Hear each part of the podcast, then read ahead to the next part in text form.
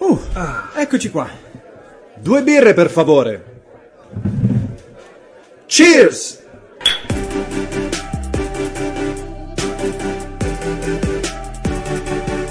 Quante cose dobbiamo dirvi? Non so da dove partire, ma in qualche modo ce la faremo. Buongiorno! Dico buongiorno perché sono le 10.46, non sono abituato a registrare così presto. Incredibile, incredibile. In effetti fa strano, però è andata così. Però, dato che di solito abbiamo l'energia della stanchezza il venerdì sera, partire con la frizzantezza della mattina, con anche una bella colazioncina alle spalle, non è male. Anche- Devo dire come Cheers Morning Show è un concetto da approfondire. Da approfondire e poi dipende sempre a che ora ci ascoltate. Se Sì, siete è al vero. primo ascolto è l'ora dell'aperitivo. Per forza. Però se state andando, dillo bene. Per forza. Ok. Se invece state andando al lavoro al mattino è un eh, cheers eh, delle- della mattina. Della mattina, della mattina. A me piace come concetto il morning show. Mm, non è male. Potremmo pensare di pubblicare questa puntata alle 8 di domenica Ma perché? mattina. Così, così, per scompaginare un po' le carte. Come state? Bentornati in questo nuovo episodio. Come dicevamo, ricchissimo. Ci sono tantissime, in realtà due, tan- ma molto grosse, tantissime cose da dire. Esatto, e ti dico la verità, io partirei con la tra virgolette peggiore, nel senso che bisogna parlare di una cosa triste, bella ma allo stesso tempo triste. Parliamo Perché di allora, una cosa parliamo- che è finita Esatto. e di una cosa che è continuata slash cominciata. Esatto, eh, quindi i due macro argomenti di cui parleremo oggi saremo un po' monotematici, ma insomma, Bitematici. bitematici. Io ho avuto re- relativamente poco tempo per metabolizzare entrambe perché parliamo del finale di Ted Lasso che è mm, uscito l'ultimo episodio mercoledì e oggi è venerdì, quindi due giorni e più tardi nell'episodio parleremo di Across the Spider-Verse, il secondo capitolo della saga appunto di Miles Morales al cinema che è uscito ieri e l'abbiamo visto ieri sera. Sono le 10 di mattina, lo spettacolo è finito 12 ore fa. Eh sì, no neanche, era Neanche, mezzanotte, neanche, quindi dieci ore fa. Veramente una roba, cioè, freschissima. Ho giusto avuto una dormita per metabolizzarlo. Quindi niente. Quindi niente. Ne abbiamo parlato tutto ieri sera mentre tornavamo a casa, quindi un'oretta. E poi ora dopo ora uscivano pareri, cose. No, però que- ne parliamo dopo. Ne, Ne parliamo dopo. Partiamo da Ted Lasso. Allora, Ted Lasso è stato un argomento abbastanza ricorrente Sì, dentro Cheers. è un meme praticamente. Però ci sta, insomma, eh, alla fine il metodo Lasso, come è stato definito, è stato vincente, perché per chi fosse stato fuori dal mondo, per chi ascoltasse questa prima punta- questa puntata come primo episodio, Ted Lasso è una serie di cui abbiamo parlato parecchio, una serie di Apple TV Plus, che è arrivata alla, si, si pensa, Si fine ipotizza. con la terza stagione, è nata in tempo di pandemia, infatti si vedeva nella prima stagione, è nato con un concept strano ed è stata probabilmente una delle serie che ha trainato i primi anni di Apple TV. Sì, Perché così? Decisamente. Ciao gatto. Insieme a The Morning Show. È stato uno, uno dei primi original e che ha trainato, appunto, come dicevi tu, la, la piattaforma perché l'ha resa famosa alla fine. Perché di cose originali di Apple TV Plus all'epoca ce n'erano veramente poche. Anche Mythic Quest mi sembra. Sì. Sempre... E, mm, e direi che è partita bene, è partita molto bene come traino, è stato abbastanza ottimo e ben funzionante. Questa terza stagione pare concludere il viaggio di Ted all'AFC Richmond, dico pare perché l'impostazione dell'episodio finale è quello di un finale, però continua a esserci questa piccola area di mistero perché da nessuna parte è stato detto finale di serie, l'ultima stagione, eh, qui finisce tutto, non è stato detto. E nessuno lo dice, è quello Nessuno l'ha ancora detto. Siamo qui che eh, attendiamo perché, appunto, ripeto, da come finisce l'episodio sembra che finisca, però a, a noi nessuno ce l'ha ancora detto. Quindi non lo so, vedremo. Io- guarda, io ti dico, tutta questa, questa segretezza, questo... Ma quindi è l'ultima stagione? Eh... Eh, aspettate e vedrete. Però co- Eh. cosa? Cosa aspettate e Eh, vedrete? Ma voi avete cosa? pianto durante... Sì, abbiamo pianto. Cioè, eh, io mi aspetto il drop fantasma, no? Come successe con, eh, con Sandman. Che di Ah, sì, bianco, che arriva un episodio a caso. magico all'improvviso. All'improvviso, pam, shadow drop di un episodio... Che era sp- l'anno scorso. Sì. Sembra sei anni fa, sinceramente. Cos'era? Tipo l'episodio natalizio? Era un episodio Ah, due- in co- due quello parti. con i gatti. Era in due C'è- parti, c'era sì, quello con i gatti e quello live Ed è action. uscito che io ero al mare, mi ricordo Cacchio, questo. quasi un anno fa, quasi un anno fa. E mm, io me l'aspetto una roba del genere, perché Eh, Allora, se vogliamo entrare legger- leggerissimamente nel merito, Allarme spoiler! ma ne- neanche tanto, però comunque voglio un attimino dire un paio di cose. Vai! Allora, per quanto mi riguarda, penso di parlare anche a nome tuo, ma poi sarai liberissimo di farlo. Il finale è stato splendido, giusto, soddisfacente e non ho nulla da recriminare, perlomeno all'episodio finale. Si è parlato tendenzialmente offline, credo fuori onda, forse in onda non l'abbiamo mai nemmeno accennato se non eh, così eh, di sfuggita, che a differenza delle altre due stagioni questa terza abbia avuto più bassi rispetto alle altre due stagioni. Secondo me ci sono stati dei punti in cui proprio non ha brillato come sempre, ma comunque in conclusione la stagione è stata prom- promossa, Sono comunque d'accordo. funzionante. E l'episodio finale è stato, per quanto mi riguarda, una delle cose più belle uscite da questa serie, in generale, perché ogni singolo personaggio ha avuto modo di brillare per un'ultima volta, ha avuto una chiusura totalmente soddisfacente e anche in linea con lo sviluppo che ha avuto quel personaggio. Perché, spoilerone, spoilerone, spoilerone, il fatto che Ted decida di, forse anche a malincuore, di abbandonare il Richmond e di tornare a casa, è la cosa più naturale di tutte, perché per tre stagioni noi abbiamo visto un uomo che faticava a rimanere lontano da suo figlio e che era in Inghilterra un po' in vacanza. Lui c'era andato a lavorare perché l'avevano chiamato, ma lui comunque è sempre rimasto un uomo del Kansas che allenava una squadra di football americano e che eh, aveva appena divorziato e quindi sentiva la mancanza di suo figlio. Quindi il fatto che lui torni a casa è la cosa più naturale del mondo, non, non mi sarei mai aspettato una cosa diversa. E per tutta la terza stagione ci sono indizi disseminati che Certo. dicono guarda che, guarda che, guarda che, guarda Sì, che. e c'era nell'aria un po' di malessere da parte sua, Eh. perché comunque non era il Ted di sempre, in alcuni episodi mancava totalmente, in alcuni episodi era stranamente cupo o sembrava che fosse sul, sul punto di esplodere, era sempre lì che dici adesso sbrocca, adesso sbrocca, adesso sbrocca e non sbroccava mai. Alla fine ha risolto nel modo più naturale possibile, tornare a casa da suo figlio e cercare di salvare il salvabile, quindi da quel punto di vista lo trovo una chiusura del cerchio ottima. Resta, per quanto mi riguarda, il dubbio che una quarta stagione possa essere tranquillamente già in cantiere, ma con un titolo diverso. Questo viene anche leggermente teaserato dall'episodio stesso, perché il mitico Trent Cream, che per tutta la stagione ha scritto il libro sull'AFC Richmond, a un certo punto si trova sul suo manoscritto un consiglio di Ted che gli dice guarda, io non lo chiamerei The Lasso Way, non, non metterei il mio nome perché non, non si tratta di me, non è la mia storia, non lo è mai stata. E sembra tanto un- uno strizzare l'occhio al fatto che la prossima stagione possa chiamarsi, che ne so, AFC Richmond, The Richmond Richmond- Way. The Richmond Way, che comunque con questi personaggi non abbiamo finito, perché c'è ancora tanto volendo da sviscerare, ma con un Ted semplicemente o assente o più lontano, che magari si fa vedere ogni tanto perché è tornato in America. E per me sarebbe ottima come cosa.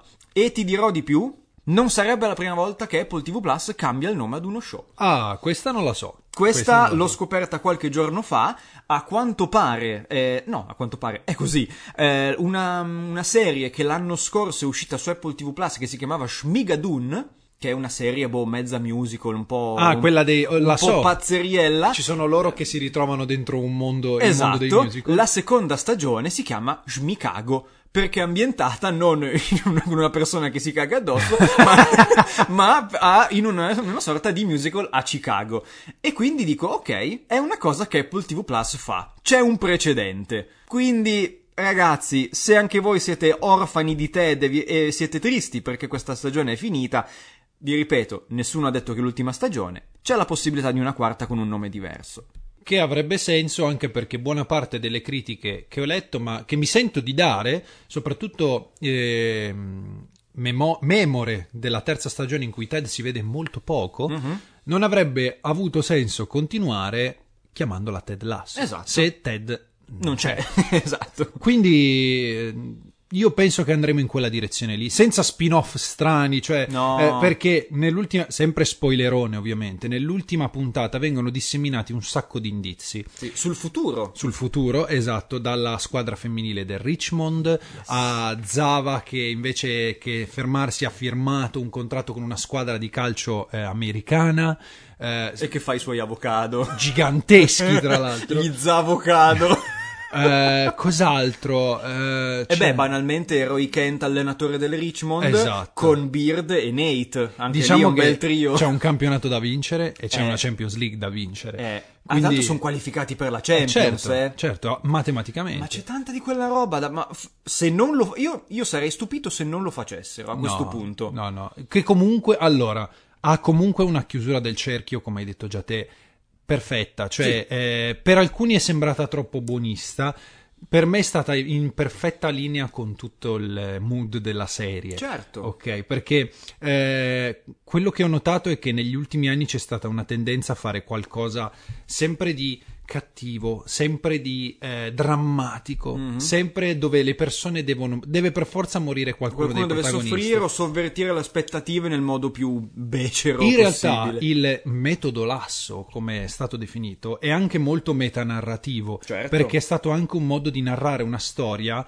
che per gli standard attuali è diversa. Sì, Perché ma quasi anacronistica. quasi anacronistica, nel quale alla fine ci deve essere sempre una morale buona, non Certo. per forza cattiva, in cui i cattivi perdono e i buoni vincono, che sembra una roba scontatissima in realtà, ma non lo è più, soprattutto in ambito di scrittura. E quindi è forse in un periodo adesso sto per fare lo- la cosa morale. Vai. In un periodo in cui mh, si è sempre super negativi, non si sa bene dove si va nel futuro, eccetera, forse una serie come Ted Lasso può essere una boccata d'aria fresca, Ah, un po' di è, positività.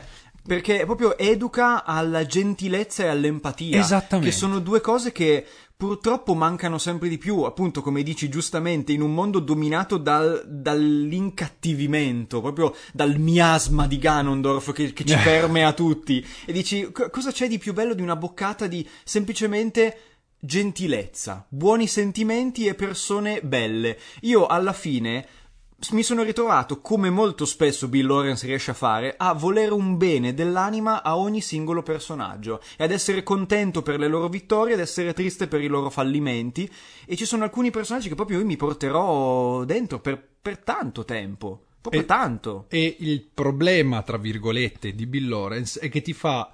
Allora, ogni singolo personaggio, questo l'abbiamo forse anche già detto, ogni singolo personaggio dei suoi prodotti, anche dall'ultima ruota del carro, come può essere l'autista dell'autobus del Richmond, e non l'ho detto a caso, è caratterizzato.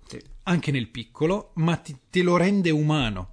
Lawrence ha questo talento innato nel creare gli universi, perché lui non è bravo a fare solo la storia di un personaggio, lui non ce la fa, anche con Scrubs. È partita come la storia di JD e poi l'ha ingigantita a tutto l'ospedale. Shrinking ha avuto anche lì l'accortezza di non chiamarla con il nome del personaggio di eh, Jason Segel, però ha detto chiamiamola Shrinking, almeno stiamo un pochettino più sul largo e infatti è la storia di tutti, di tutta la cittadina, di tutto il micro universo dei personaggi che orbitano attorno appunto a lui. E qua Ted Lasso, secondo me, già alla seconda stagione si è pentito di averla chiamata con il nome del Sì, protagonista, sì, sì. perché si è reso conto che c'era molto di più da, da narrare, che non fosse solo Ted. 100%. Quindi, secondo me, coglierà la palla al balzo per mandare via Ted e dire: Ok, do- d'ora in poi andiamo avanti con il resto, perché da dire ce n'è. E gli è sfuggita di mano, secondo me, perché ha detto: Oddio, cosa ho fatto? C'è troppa roba bella qui, adesso tocca andare avanti. Infatti la prima stagione è molto Ted-centrica. Sì, ma già la seconda sta. non più. No, a metà della seconda cambia totalmente. E molti questa cosa l'hanno vista come una cosa negativa. Nel senso che se la serie si chiama Ted Lasso, Ted Lasso deve essere il protagonista perché non c'è mai.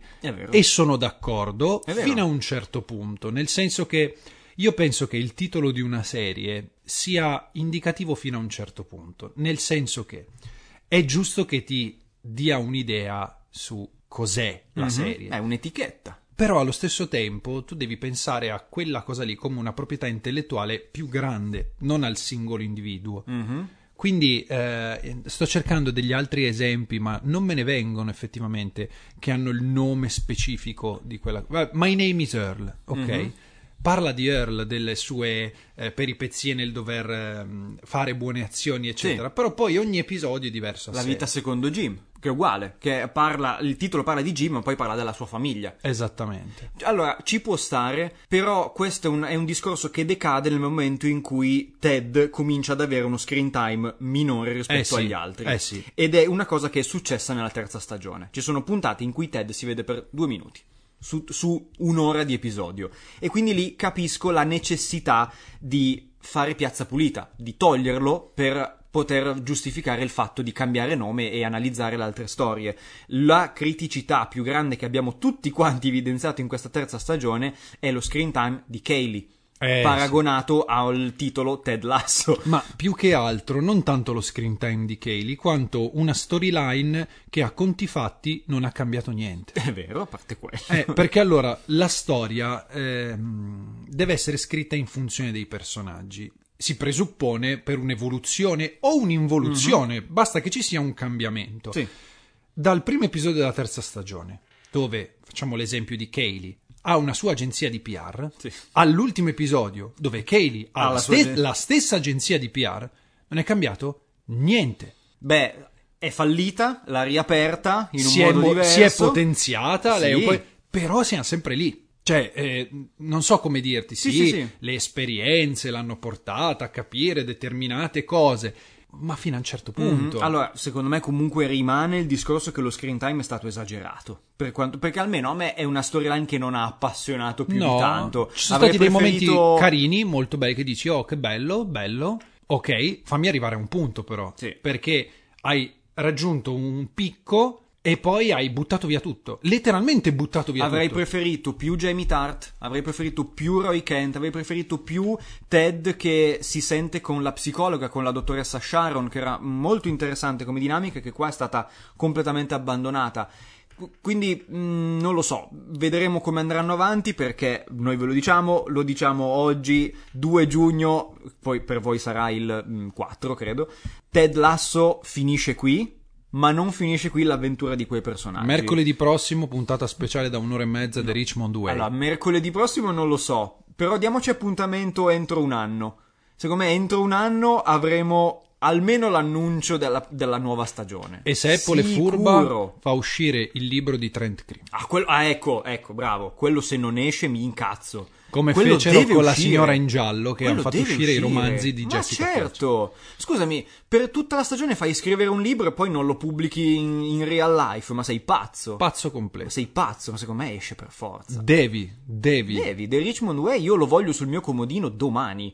Quindi questa è una cosa che è finita. Un Questa po' è una cosa triste, che è finita, però molto forse. bella. Forse. Però sì, diciamo così, il viaggio di Ted è finito ed è finito per quanto mi riguarda bene. Quindi ricordatevi sempre di crederci e se ce la fate anche di essere dei pesci rossi. Volevo dirlo io. Come ci guarda. ha insegnato Ted in queste stagioni, Beh, che veramente ci portiamo comunque un bagaglio culturale ed emotivo non indifferente. Quindi No, nel, nel complesso mi sento di dire un grande grazie a, a Ted e a, a Bill Lawrence, che ha- come sempre tira fuori delle cose che sinceramente non so da dove tiri fuori. Che poi è solo produttore so- soggettista, perché in realtà è stata ideata da Jason Sudeikis. E, E da Brett e da Goldstein. Brett Goldstein. Che tra l'altro io, finita la serie l'altro giorno, ho iniziato a spararmi video su YouTube di stand-up di Brett Goldstein. Eh, dovrei vederli.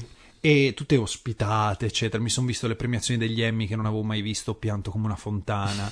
Anche adesso mi sfugge il nome dell'attrice che fa Rebecca nella serie. Anna Waddingham, Anna Waddingham. che ha anche co-hostato l'Eurovision di quest'anno. fantastica, Fenomenale, fantastica. donna incredibile. Lei è una attrice di teatro della Madonna e ha sempre fatto teatro. Sudeikis l'ha chiamata per fare Rebecca e, e il, suo, mh, il suo discorso di premiazione degli Emmy è stato bellissimo perché lei era in lacrime, super eccitata, cioè urlava al micro, era, è stato bellissimo perché poi dice Jason mi hai cambiato la vita con questa cosa e ti ringrazio, io non sono mai stata riconosciuta come un'attrice sempre solo teatrale, con questa cosa la gente ha visto finalmente di cosa sono in grado Aveva fatto anche Game of Thrones. Aveva fatto la... La, sì, la però non tipa parlava. del shame, Shame, shame, shame. cioè- E canta anche molto bene. Eh beh, tra l'altro. lo so, tra lo so. l'altro. Infatti, Ed attrice teatrale, giustamente. Datele le condizioni di tutti, eh, di tutti gli show possibili e immaginabili. Madò. Ma eh, per una cosa che finisce, ce n'è una nuova che in un certo senso inizia, perché è la prima parte di un qualcosa, mm-hmm. questo si può dire. Si può dire, si può dire. E parliamo di Spider-Man Across the Spider-Verse, il nuovo capitolo della saga cinematografica animata del Ragnoverso. Di Sony Animation Pictures. Che a quanto pare continua beatamente senza curarsi di nessuno a pisciare in testa a ogni singolo prodotto animato che esce sul mercato. È incredibile, è Perché incredibile. Senza perdersi in troppe chiacchiere, ragazzi, cioè eh, come dicevamo ieri sera, esiste un prima e un dopo Spider-Verse. Il primo. Nel 2019. E adesso ci sarà un prima e un dopo Across the Spider-Verse. Perché sì. a livello visivo è una roba che non si è mai vista. Mai vista. Sceneggiata e coreografata in questa maniera qua. È una roba fuori di testa. No, no, è un'esperienza al limite dello psichedelico e mh, testimoni tutti quelli che erano al cinema con noi ieri sera.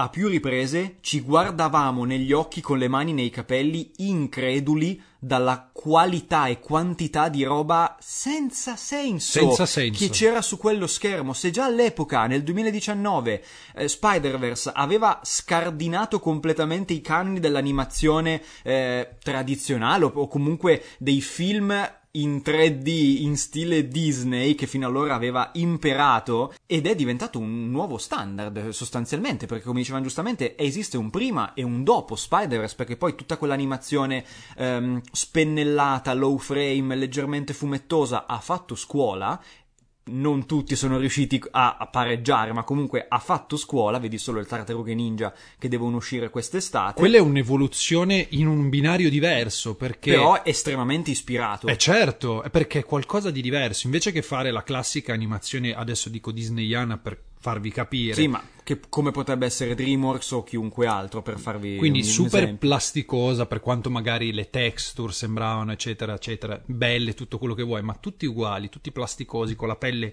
liscia. Questa cosa qua ti dà modo innanzitutto di avere costi secondo me rispetto a un film completamente fatto in CG magari leggermente più contenuti. Mm, non lo so, eh. Non lo so. Perché la quantità di lavoro che c'è dietro questa roba, secondo me, è fuori scala. Beh, proprio. pensa che il primo Spider-Verse è costato tipo 20 milioni di dollari, se non ricordo male. Siamo sicuri? Una roba del genere. È qualcosa di diverso, capisci? 90 milioni. 90, ah no, è costato 90 e ne ha incassati tipo 200, una roba del genere.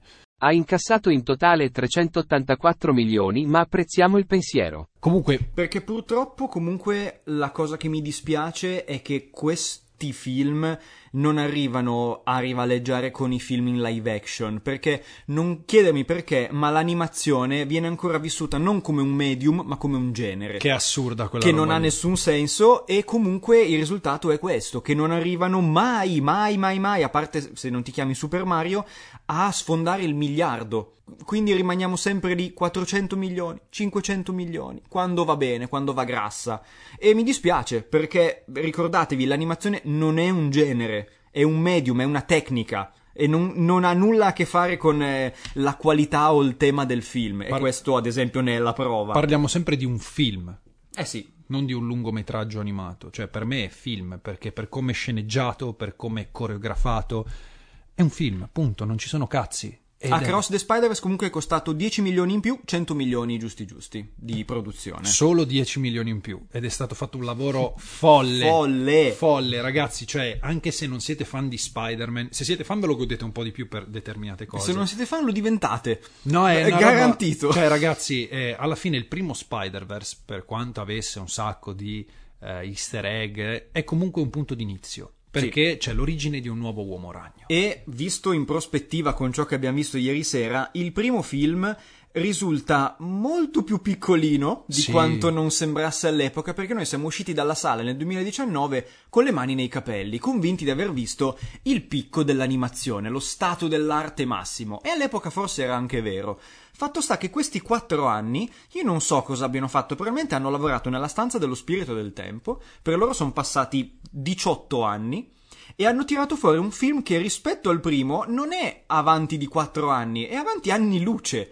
Ha una quantità di miglioramenti a livello visivo, di animazione, di idee, di quantità di personaggi a schermo che io non ho mai visto una cosa del Mai genere visto. e soprattutto anche di sceneggiatura perché è molto più maturo e complesso e articolato rispetto al primo. Qua veramente è un filmone, per quanto mi riguarda è un filmone. Ed è molto metanarrativo. Io l'ho ripetuto per tutto il film, dicevo quanto cazzo è meta. È fantastico. Fantastico. È- Allora, proviamo ad entrare leggerissimamente nello specifico senza però fare mh, troppi spoiler, perché questo film riparte da dove si era un po' finiti la- appunto nello scorso capitolo, è passato un anno, un anno e mezzo tipo a livello di, di trama, Miles è leggermente cresciuto e non ha più avuto contatti con gli Spider-Man degli altri universi, con cui era entrato in contatto appunto nel primo film.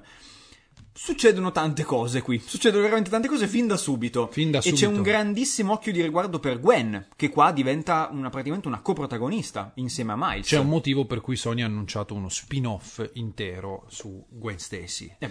Quindi probabilmente vedremo un film delle origini con questa grafica, cioè quindi Aiuto. fatto così, nell'universo di Gwen Stacy probabilmente. Una sorta di prequel, secondo me sarebbe ottimo, Eh, chi lo sa. in cui si racconta tutta quella parte che si vede a inizio film. Sì. Perché inizio film viene bellissima. inquadrata, viene raccontata in 5 Due minuti, minuti, sì, cinque anche minuti meno. la storia di come Gwen è diventata Spider-Woman. Spider-Woman. E secondo me farci un film intero sarebbe fighissimo. O anche su altre storie, volendo. Cioè, c'è tanto di- da raccontare che veramente non sai da dove andare a pescare. È Cioè, pazzesco, cioè è assurdo perché eh, io ho rivisto il primo Spider-Verse 4-5 giorni fa, ho detto almeno mi ributto nel Mm. Arrivi mood. bello fresco. E cazzo, già solo nel. Tu vedi il primo Spider-Verse e dici: Sì, ma io voglio sapere cosa è successo qui, cosa è successo qui, cosa è successo qui. Perché Kingpin ha perso i- La i- famiglia. la famiglia.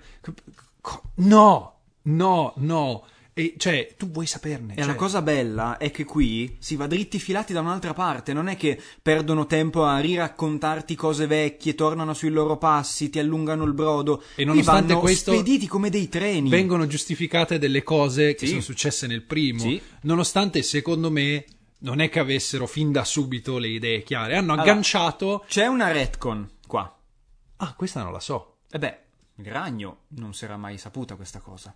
Beh, sì, si Sì? vede però. Io non ci avevo fatto caso. Allora, Spoiler- piccolo spoiler. Ok, piccolo spoiler.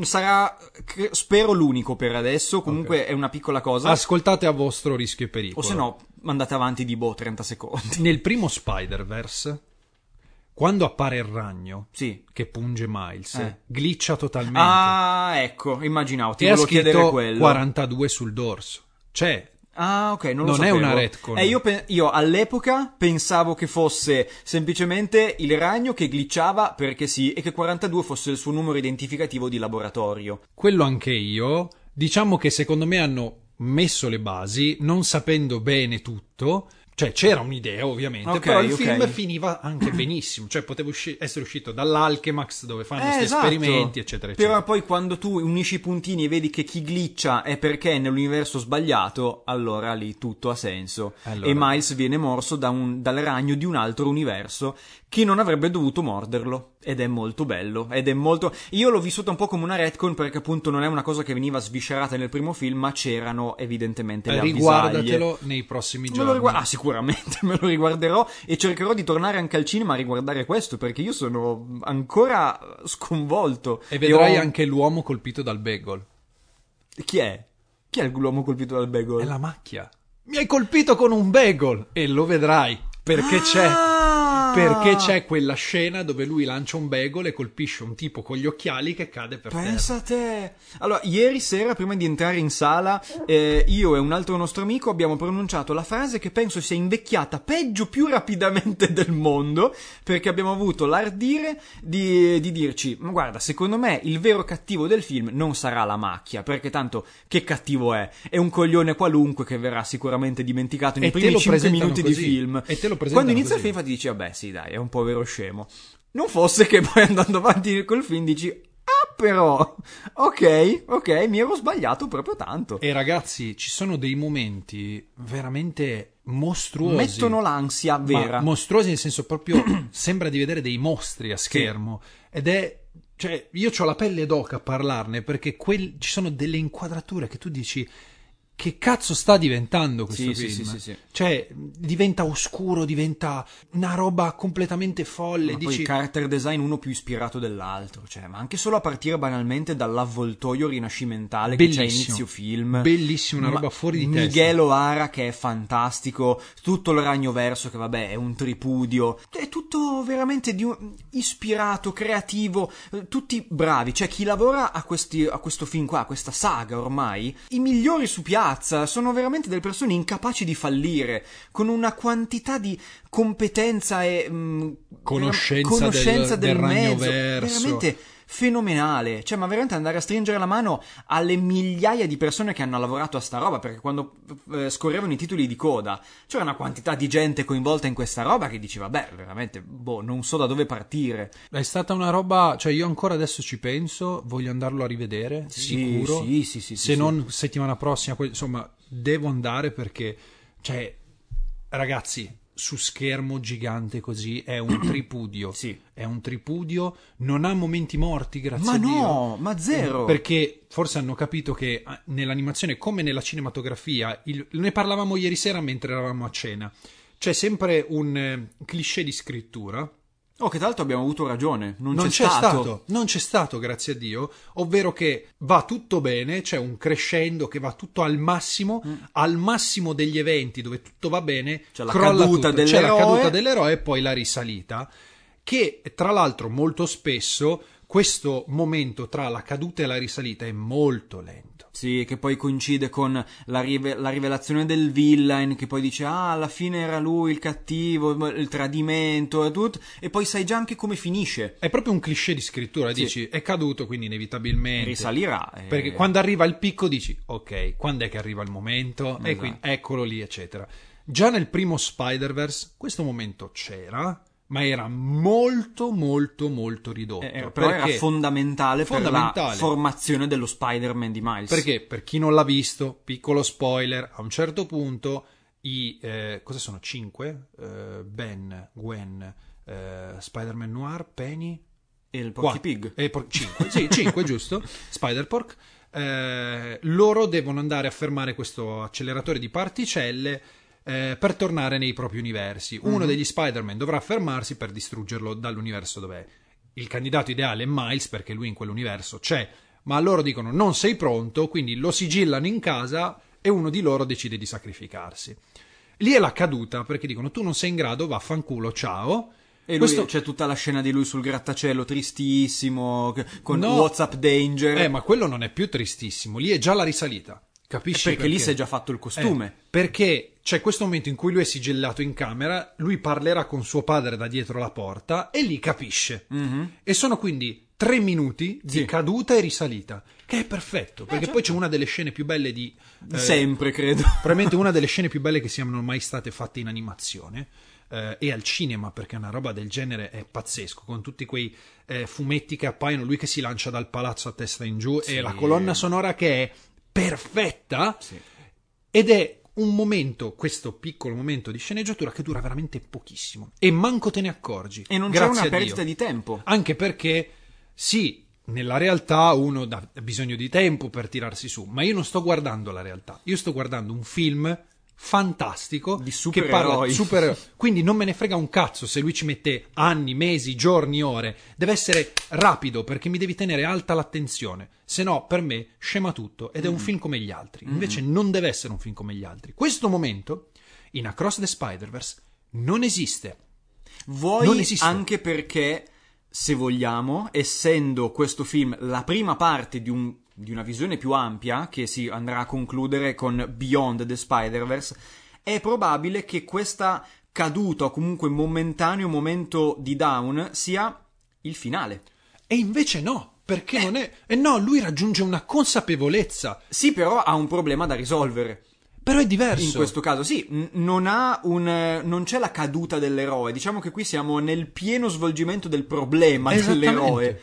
Esattamente. Se vogliamo, l'unica criticità che posso. osso, ma nemmeno no- non è mia. Posso capire quella degli altri, mettiamola così. Posso capire chi lo dice. È che questo film, l'unico difetto che ha è che purtroppo, possiamo dirlo, non finisce. È un po' Doni della Morte parte 1. Qua finiamo al climax. Se là finiva con Voldemort che prende la bacchetta di Sambuco dalla tomba di Silente, qua finiamo con Miles nel pieno dei problemi che hanno a che fare con l'essere eh, un, un ragno perso nello Spider-Verse.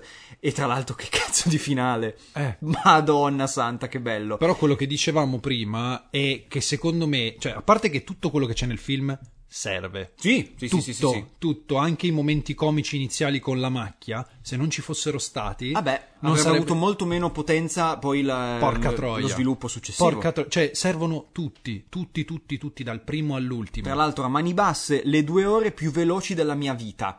Io non potevo credere quando ho guardato l'ora così distrattamente per curiosità, ho detto, boh, sarà passata un'ora, un'ora e un quarto.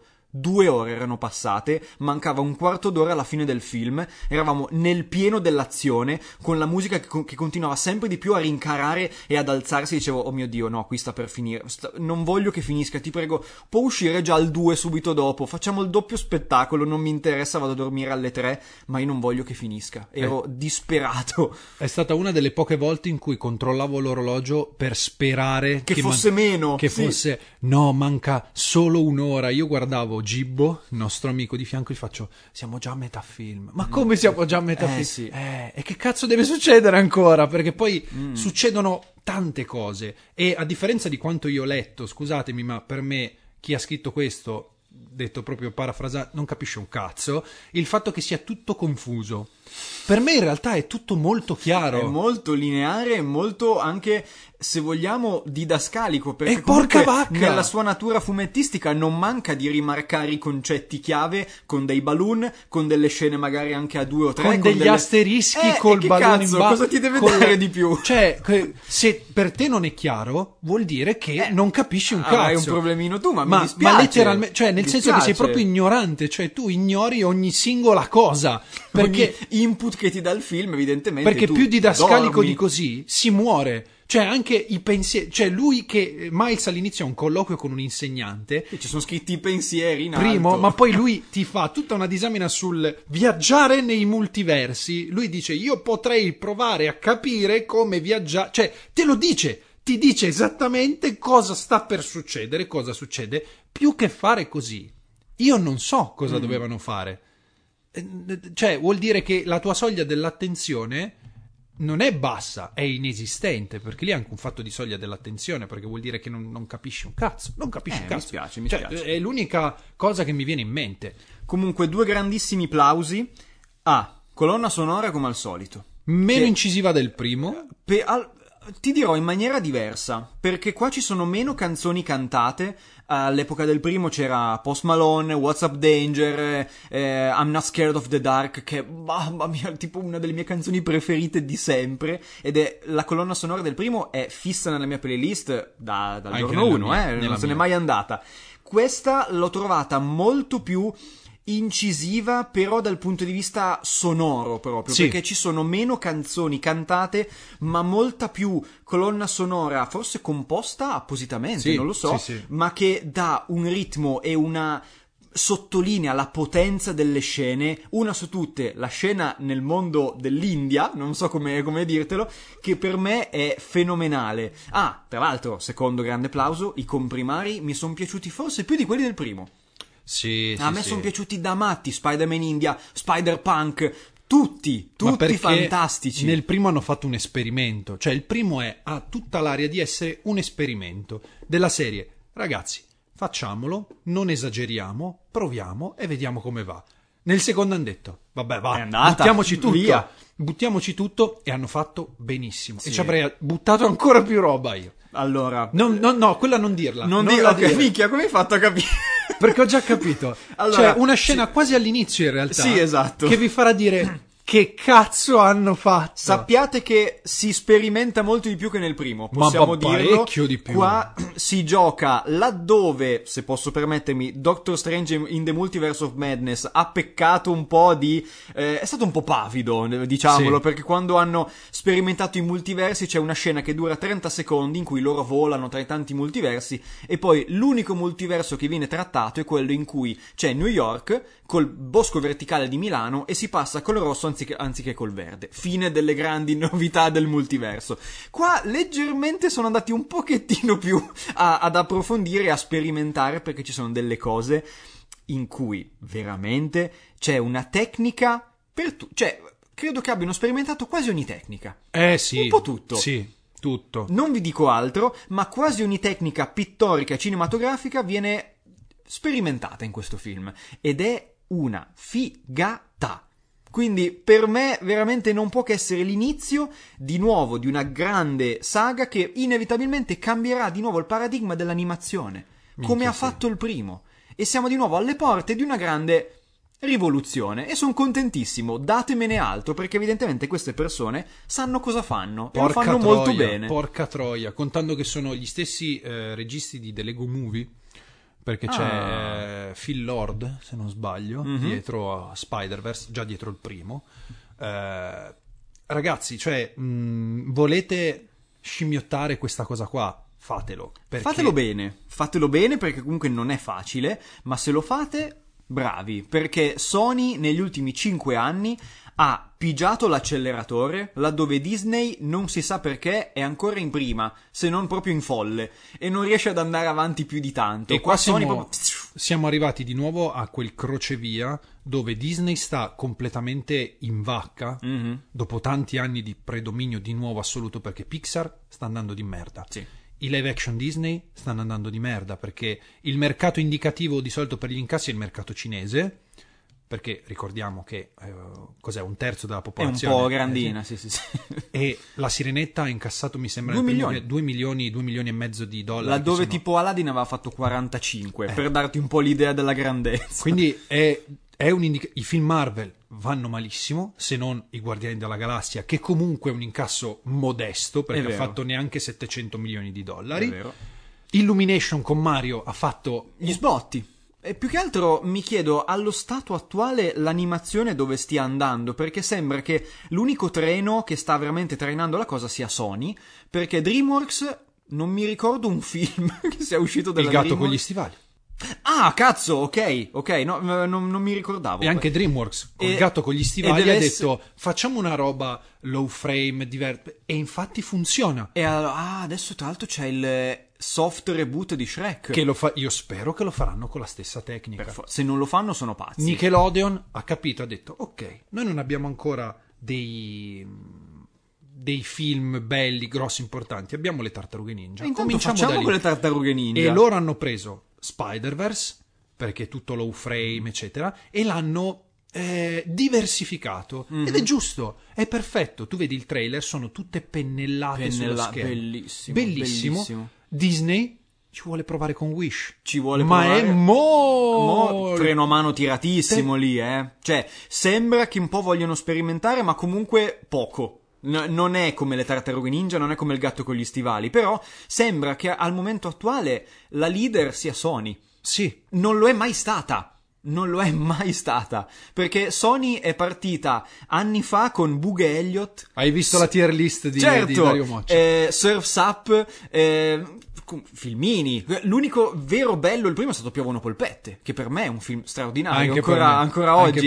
Io immancabilmente col primo e il secondo mi diverto e piango, è, è fondamentale. Strano, strano forte, però anche lì hanno detto, sai che c'è? Andiamo, Andiamo. andiamo, Ed è certo. così che si fa, ed è così che nascono le Però idee. piano piano vuol dire che hanno continuato a lavorare evidentemente tra alti e bassi sempre meglio. Perché se tu inizi con Bug Elliott e mi tiri fuori poi piano piano i Mitchell contro le macchine e l- lo Spider-Verse e continuiamo in questa direzione qui, andando a trainare anche altri studi laddove era soltanto il, il compito di Disney fino a qualche anno fa, dice, eh, tanta roba allora, stiamo andando bene. E tra l'altro c'è un'inversione di tendenza, nel senso che, come dicevamo all'inizio, il dover fare per forza tutto in CG, tutto con questi modelli poligonali, E beh, eccetera. inevitabilmente ha stancato. E quindi si eh, hanno detto quale potrebbe essere l'evoluzione? Tornare indietro, perché comunque ricorda molto l'animazione tradizionale, evolvendolo in un'altra Ah, io te lo cosa. dico, entro altri dieci anni torniamo alla matita, secondo, Secondo me anche. Torneremo al- all'animazione non tradizionale perché sarà comunque fatta con gli strumenti moderni,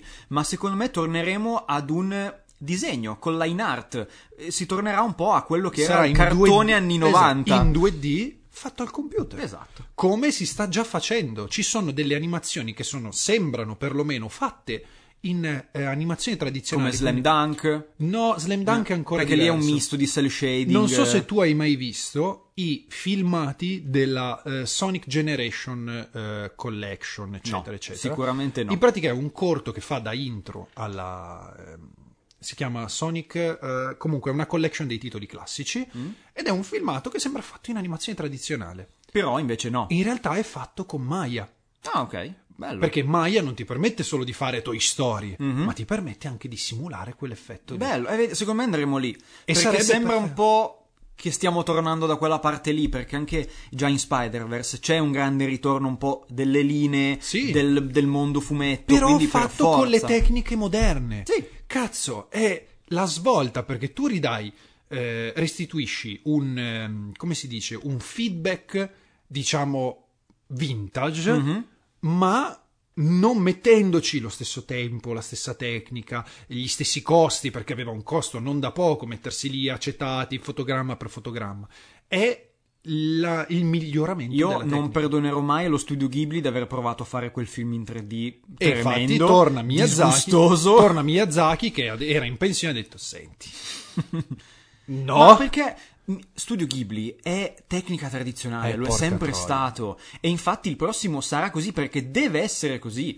E io ti dirò, te lo dico, te lo ripeto, 5-10 anni si torna da quella parte e per lì. me va benissimo Ah, I, anche- bambini, anche i bambini si adatteranno perché poi è partito no, tutto certo. per loro Sì. perché a questo a- perlomeno secondo un determinato trend detto eh non vogliono più quelle robe lì per forza se fai tutte robe così è normale Appunto. che la gente si abitua abituali in un altro modo Mm. e vedrai che coi ritmi agli abitui coi ritmi vedrai che No, stiamo vivendo un bel periodo comunque, per, perlomeno per l'animazione. Laddove i live action sembrano annaspare tutti, Eh. l'animazione sta regalando, come è giusto che sia, perché ricordiamo, non è un genere, è una tecnica, tante emozioni, tante soddisfazioni. Quindi complimenti. Complimenti a chi ha lavorato a Spider-Verse e continuate così. Voi animatori là fuori continuate a fare cose. E fatevi pagare il giusto, mannaggia fatevi pagare il miseria. giusto. Mannaggia la miseria, perché un lavoro del genere è giusto che venga riconosciuto. Madò. Ragazzi, noi ne avremmo parlato per altre ore, un'altra ora e mezza. E non è detto che non lo faremo perché probabilmente continueremo a parlarne con i Esatto. nostri amici e torneremo a vedere i film in sala. Al 100%. Però noi vi dobbiamo salutare. Un'ora di puntata direi che eh, Può bastare. Noi ci vediamo sempre settimana prossima, sempre qua all'ora dell'aperitivo O, o, della colazione. colazione, chi può dirlo? sempre qua su Cheers. Ciao! Però non solo gli animatori dovrebbero essere pagati meglio. Chi? Dai, dimmi uno, i doppiatori. No, noi. Vabbè, ah, ecco, ecco, dateci dei soldi. Se qualcuno volesse darci dei soldi, Liberissimo di farlo.